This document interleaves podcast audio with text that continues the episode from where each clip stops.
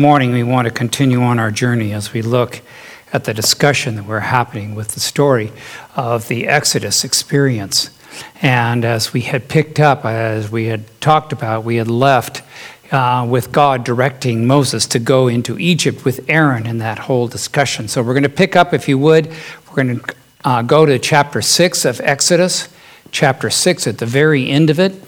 Uh, there is where the Lord picks up and directs uh, Moses and Aaron on what they are to do. And so, verse 28 says, And now, now when the Lord spoke to Moses, he said to him, I am the Lord, I am Yahweh.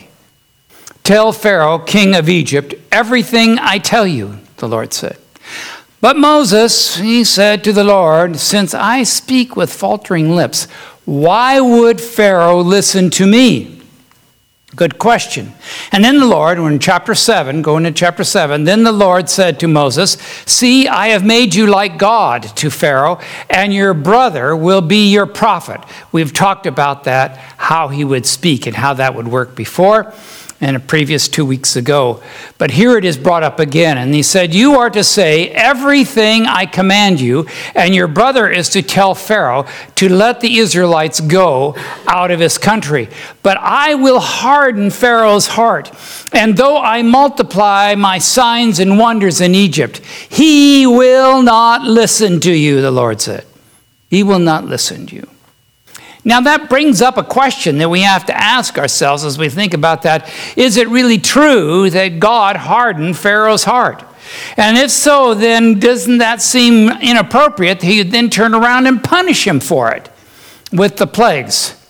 That is a question that raises people say, how could he do that? How could God harden his heart like that and make him make him that way? Well, it's a Hebrew expression actually, and it didn't when we read it and, and, see that like that, it's not that God hardened their hearts, it's that the events, He made His own choice to harden His heart. And we read about that in Patriarchs and Prophets. It says, God gave Pharaoh the most striking evidence of divine power, but the monarch stubbornly refused to heed the light. Every display of infinite power rejected by him rendered him the more determined in his rebellion. Well, that that statement came also came from also the Bible writers who in 1 Samuel 6 6 said, Why do you harden your hearts as the Egyptians and Pharaoh did? They all understood that they were that Pharaoh was not being told, it was not hardening his heart because God had done that, but the events that caused him to do that, and he hardened his heart stubbornly instead of surrendering. Okay, back to chapter 7. We'll pick up there. Back to chapter 7. Verse 4 And then I will lay my hand on Egypt and my mighty acts of judgment. I will bring out my divisions and my people. And the Egyptians will honor, excuse me, the Egyptians will know that I am the Lord when I stretch out my hand against Egypt and bring the Israelites out. The mighty hand of God the mighty hand of God. It is fascinating. The mighty hand of God demonstrated his actions when Israel was unable to help themselves. They were unable to save themselves, they were unable to do anything, they were captive. And so the mighty hand of God reaches out. Just as we are caught in sin and we are unable to help ourselves out, the mighty hand of God reaches out to us. So the mighty hand of God. And so the Bible says, verse 6 Moses and Aaron did as the Lord commanded them. And Moses was 80 years old, and Aaron was 83 when they spoke to Pharaoh. See, John, they were young people like you. They were only 80 and 83 when they started their real ministry to go. Some of you that are much younger than that, that, you have to step up to your ministry here and get going. Isn't that right? Uh, uh, Bill, isn't that right? Get going. That's right. So when Pharaoh, the uh, verse nine, when uh, when uh, the Lord said, when Pharaoh says to you, perform a miracle, then say to Aaron, take your staff and throw it down before Pharaoh, and it will become a snake. Remember that happened when he was at the burning bush. All right. So Moses and Aaron, they go in before Pharaoh. They go in and make that that presentation to him, and they go and they ask him for that.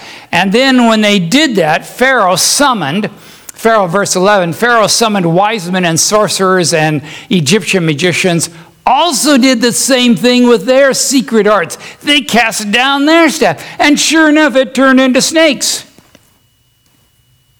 Isn't that fascinating? But, verse 12, each threw down his staff and it became a snake, but Aaron's staff swallowed up their staffs. Why? Because the staff of God represented the mighty arm of God, the mighty hand of God. It was God's staff. It was not just Aaron's staff he happened to have along. It was the staff that God had taken and they were taking around. This staff was the symbol of God's great power. Verse 13. Yet Pharaoh's heart became hard, and he would not listen to them, just as the Lord had said. Just as said. And that's why we get to the word arrogance. He had this arrogance about him, believing, I know better. I know everything. I don't need anything from you. I know, I know. Don't bother me. And isn't it fascinating that now the Lord begins to attack the gods of Egypt? And each one that he goes through these plagues are attack at what Egypt had held as being one of the gods, one of their many gods. And so there the Lord went after them and attacked them. And the first plague came along, and the first plague came to the Nile. We've talked about how sacred they thought the Nile was, how they thought that that came from the gods, and the gods were there. And he turned the, by touching and by going down, and the Nile River turned to blood. So bad was it that it was blood that the Egyptians, everybody, had to dig water, wells themselves so they could get water to drink because they couldn't drink that. And it went into their rivers and it went everywhere. The blood. Now, in our current world, modern science thinks it can explain some of these things. Well, you go to the Nile, and sometimes they get silt from the from the mud, and they can kind of look kind of reddish, and and so that happens from time to time, depending on the season. Isn't it interesting that people who don't want to believe try to find a reason around it, just like they did in Pharaoh's time? Isn't it interesting that God would give them an opportunity to choose, to respond? So Pharaoh hardened his heart, said, No, we're not going to do that. So God was happy to supply them with another plague. And along came the frogs. Frogs like crazy came out of the rivers and out of the Nile and went everywhere so thick that they piled them up and Pharaoh finally, in verse 8, he said, He summoned Moses and Aaron and said, Pray to the Lord your, to take the frogs away from me and my people, and I will let your people go and offer sacrifices to the Lord. They piled up in heaps and they reeked with them. Can you imagine the smell? But the Bible says in verse 15 when Pharaoh saw that there was relief and the Lord had answered his prayer, he hardened his heart and would not listen to Moses and Aaron, just as the Lord had said. So the Lord came and was happy to send Moses back in and said, Okay, well, let's take and we'll give them gnats or lice. Same type of idea. Went over, and you can imagine how unpleasant this would be when you have millions and millions and millions of gnats and lice everywhere over on your food, all over your body, all over your animals, all over the ground. I was living in um, in uh, Kerman, California. Kerman is a farming community just outside Fresno. Maybe some of you are familiar with that. They were having uh, the cotton and alfalfa was what they grew a lot there. Uh, lots of cotton, lots of alfalfa. And across the street from me was a big cotton field. And I remember when the worms, the little creepy and crawling worms, by the millions were going in. The crop dusters had to come in to kill them. But the whole, you'd look down our street and you just see the whole street in motion, headed towards my house. I go, oh, this was worse. Everywhere, gnats. So then the magicians, they came to Pharaoh and said, This is the finger of God that is happening. But Pharaoh's heart was hard, and he would not listen. You can say it with me, just as the Lord had said. So he sent him flies. Gnats were enough. Let's see how you do with flies. So they say, can you imagine this? The, the, the millions and millions of all of a sudden flies everywhere, everywhere they're going, all around the mess they're on. Now, I don't care for flies. Um, that happened.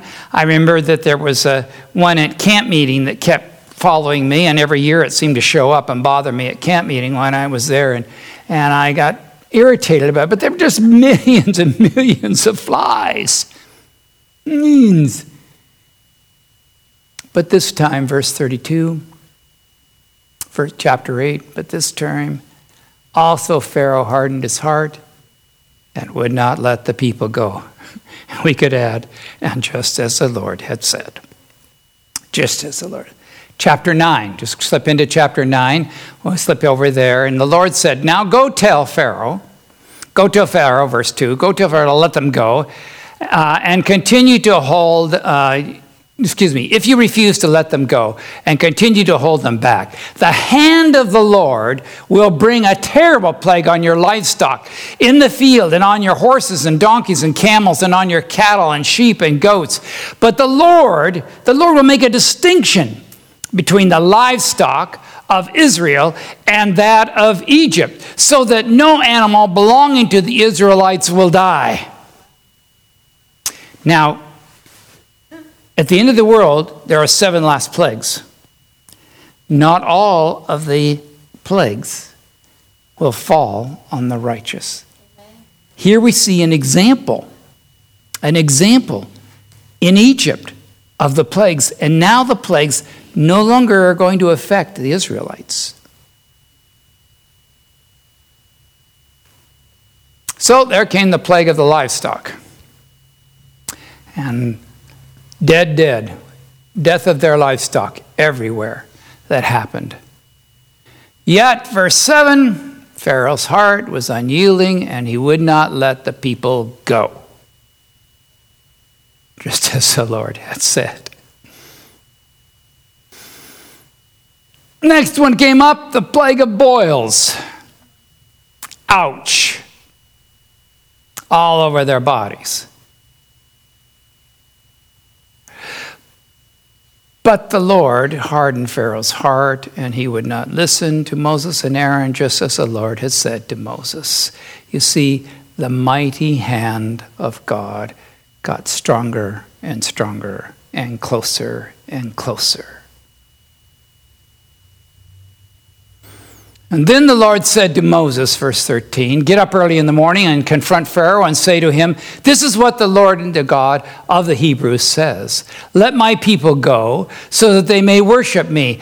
Or at this time, I will send the full force of my plagues against you and against your officials and your people, so that they may know that there is no one like me in all the earth. For by now I could have stretched out my hand and struck you and your people with a plague, and that you would be wiped off the earth.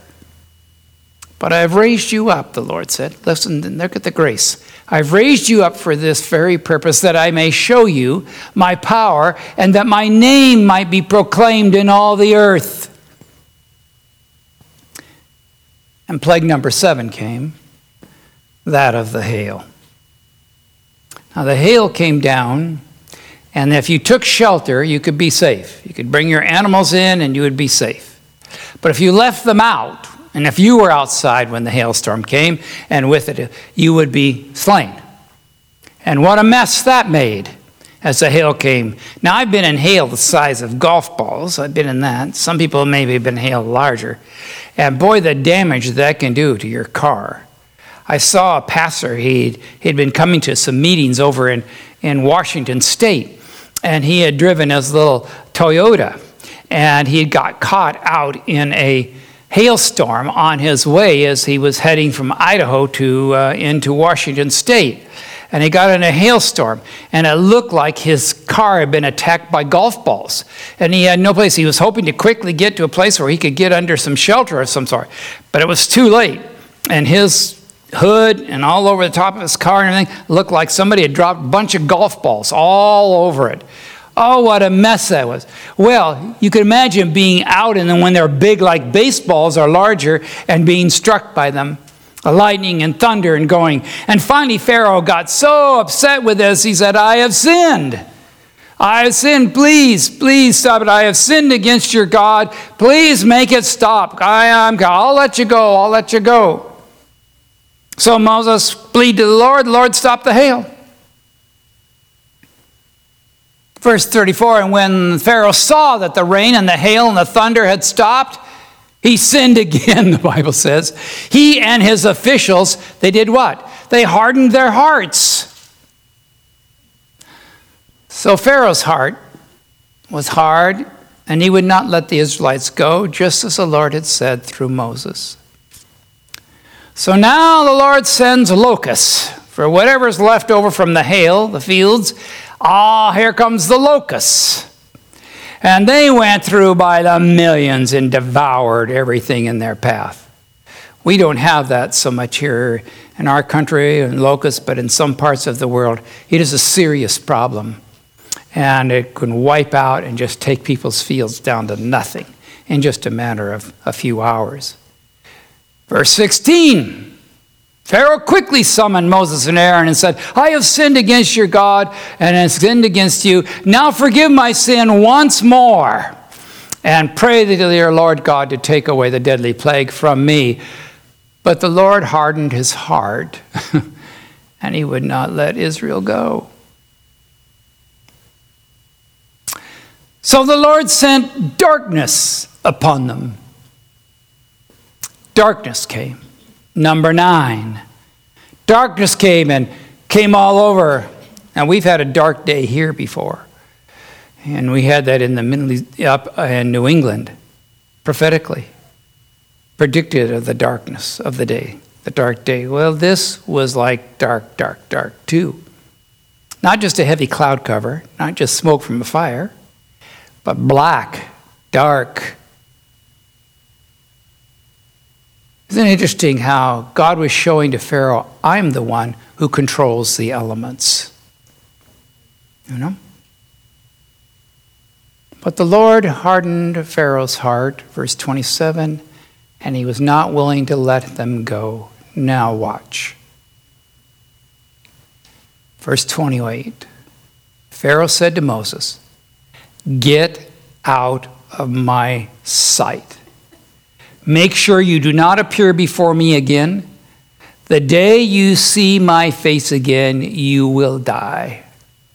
And Moses replied to him, Just as you say, I will never appear before you again. Pharaoh would not listen. He made up his mind. And it appears that Moses welcomes this. The Bible, Bible kind of suggesting that Moses is kind of welcoming Pharaoh's decision. Further interviews, further discussions, further coming in, further appeals the plagues would make no difference anymore. Hmm.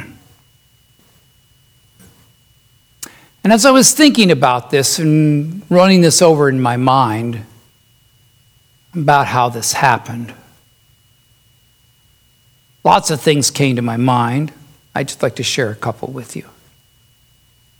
First, God was patiently trying to work for Pharaoh's good and that of Egypt, as well as the Israelites. Did you get that? He, he was patiently trying to work with, with Pharaoh. His grace towards him started out with just just the thing, just the signs and, and, and going and showing his hand and calling him. Pharaoh, Pharaoh chose each time to be arrogant. But God was trying to work with him, trying to help him, trying to help him see that things could be good. Acknowledge him. 2 Peter 3 9. The Lord is not slow in keeping his promises, as some understand slowness. Instead, he is patient with you. He is patient with Pharaoh, not wanting anyone to perish, but to everyone come to repentance. He was hoping that Pharaoh, through those things, would turn his heart and say, All right, all right. Come to him. If you recall, years later, King Nebuchadnezzar had the same kind of confrontation with the Lord, remember? And he uh, saw the images and he, he showed to him exactly what was going to happen. And he kept rebelling against him until finally he was lost his mind. And he was out eating and eventually came back. And the Bible says King Nebuchadnezzar then glorified God. He gave and surrendered himself to God, railing, You are God, you are the one. Perhaps we're going to see King Nebuchadnezzar in heaven. You see, a monarch can acknowledge the God.